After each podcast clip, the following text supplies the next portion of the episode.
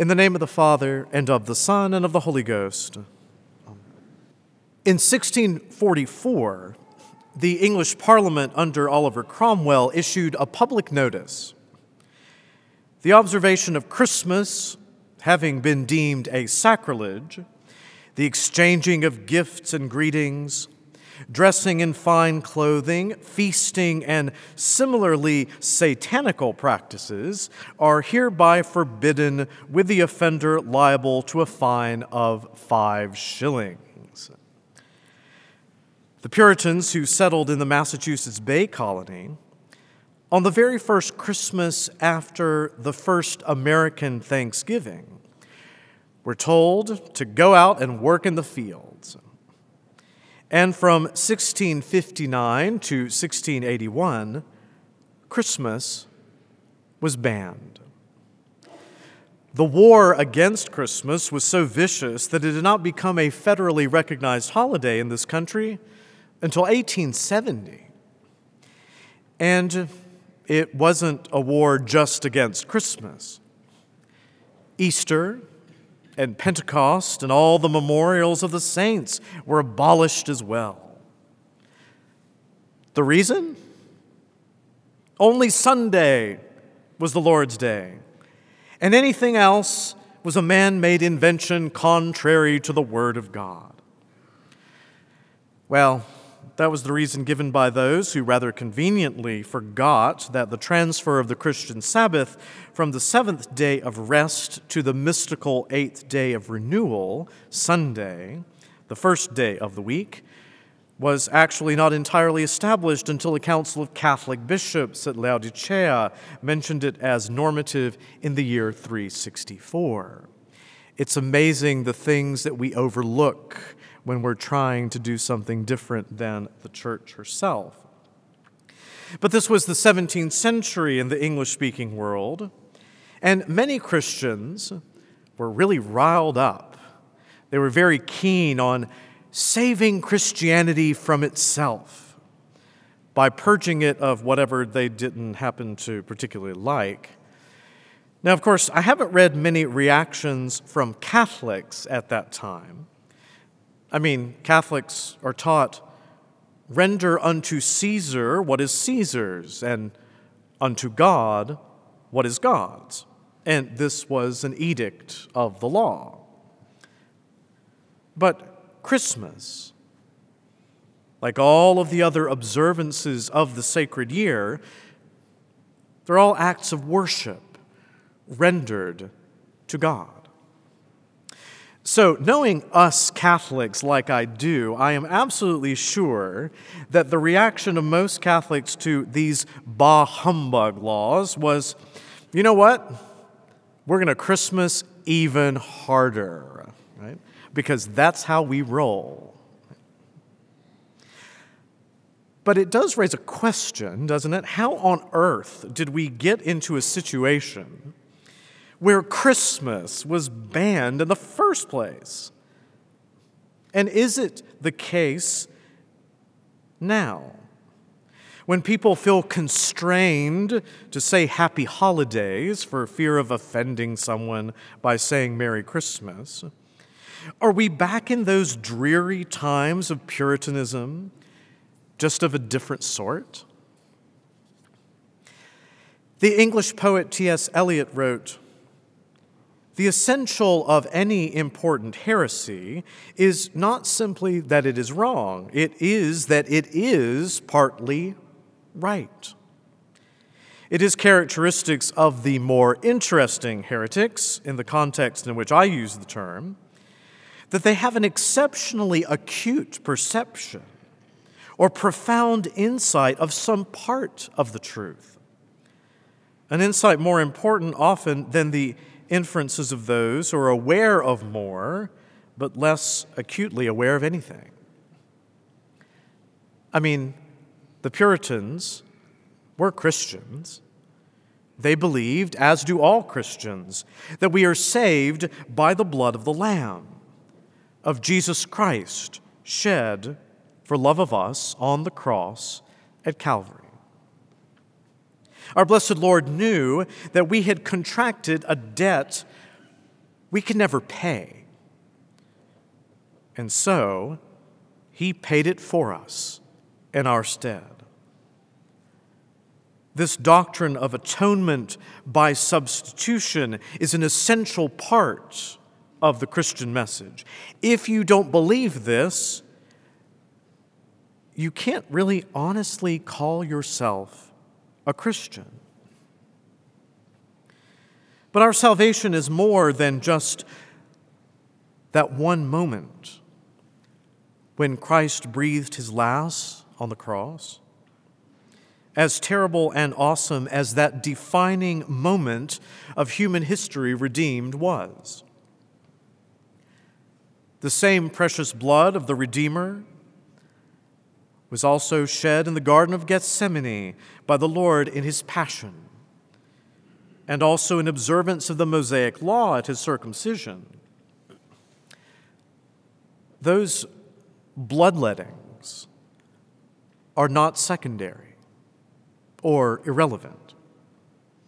It is the same blood that we receive under the forms of bread and wine at Holy Mass. But it wasn't just discrete moments of blood shed by the God man. Now, to use a rather charged concept of modern theology, our salvation was brought about not just by one or more events, but by the entire Christ event. And that event began before the first Christmas no matter what date on a calendar that took place. In the beginning was the Word, and the Word was with God, and the Word was God. From all eternity, the plan of God to create and then to restore what He had created, that, my dear friends, is the Christ event. If you center everything just on Calvary, then you make the incarnation just a means to the atonement. It becomes secondary, not as important. There is no fast because there is no feast. There's just one point on a line that becomes the reason for commemoration. It's a great commemoration, but it becomes just then a commemoration. But there is, as we have seen in Advent, preparing for Christmas, as we see in Lent, preparing for Easter, there is a fast because there is a feast. There is more than one point on a line, but a prism of radiant light that becomes the reason not just for commemoration, but for participation. You know, there's a little ceremony that happens at every Mass if you blink, you can miss it. You probably have seen it a million times and never thought of even to question what on earth it was.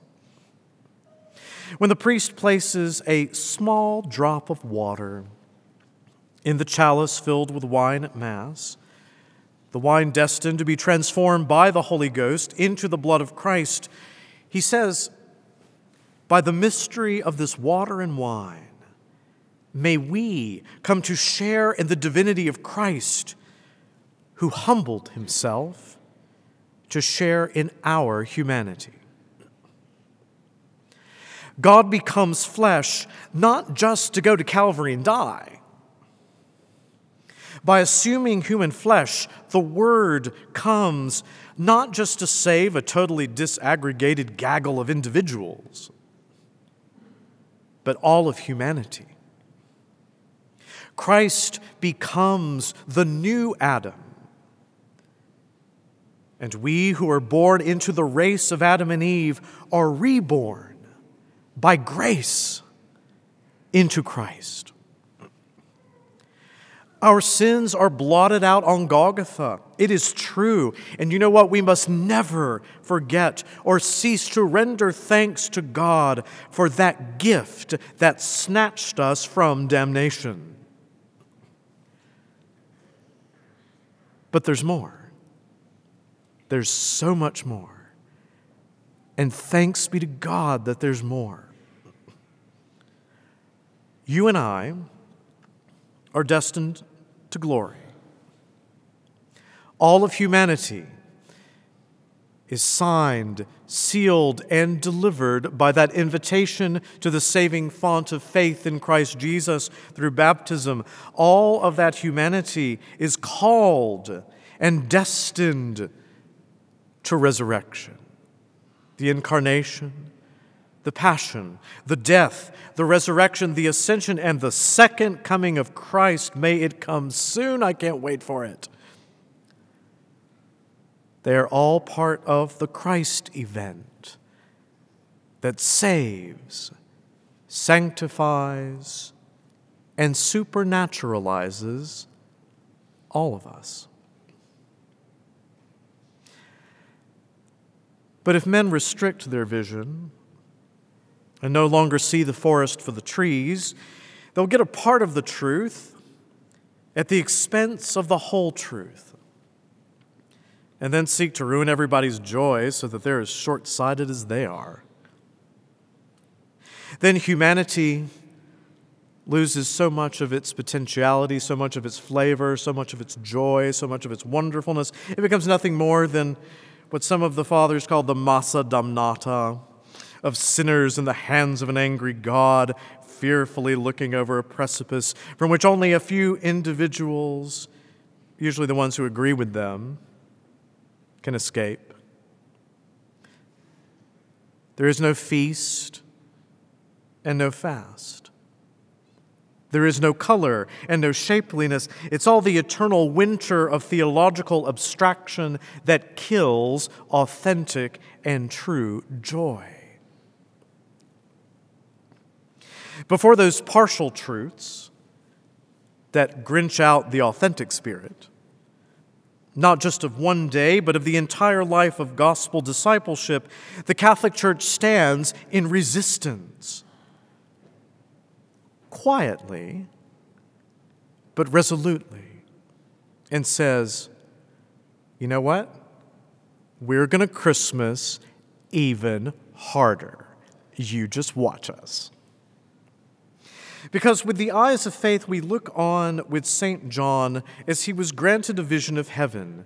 In Revelation chapter 7, verses 9 to 12, after this I looked, and behold, a great multitude that no one could number, from every nation, from all tribes and peoples and languages, standing before the throne and before the Lamb, clothed in white robes with palm branches in their hands and crying out with a loud voice Salvation belongs to our God who sits on the throne and to the Lamb.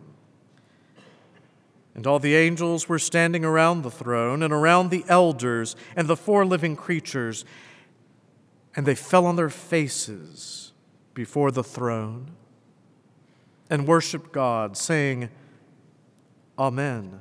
Blessing and glory and wisdom and thanksgiving and honor and power and might be to our God forever and ever. Amen.